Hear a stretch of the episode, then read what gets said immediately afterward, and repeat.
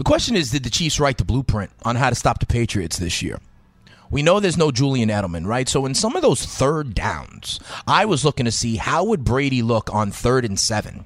You know, those Julian Edelman plays where he's in the slot and has that kind of two-way go and knows exactly where Brady wants him to be. That's what I was looking at. And you know what the Chiefs did?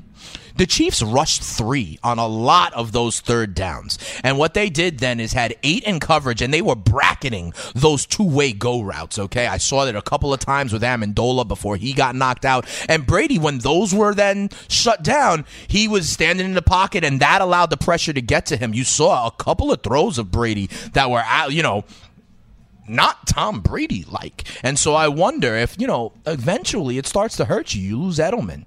You lose Amendola. Some of these guys are new to the system. I don't know. I don't know. Obviously, We've seen this before when the Chiefs take care of the Patriots and people start doubting the Patriots. But I do like the way they are trying to play those inside slot routes, and it could be a little bit of a blueprint. We'll see what happens next week.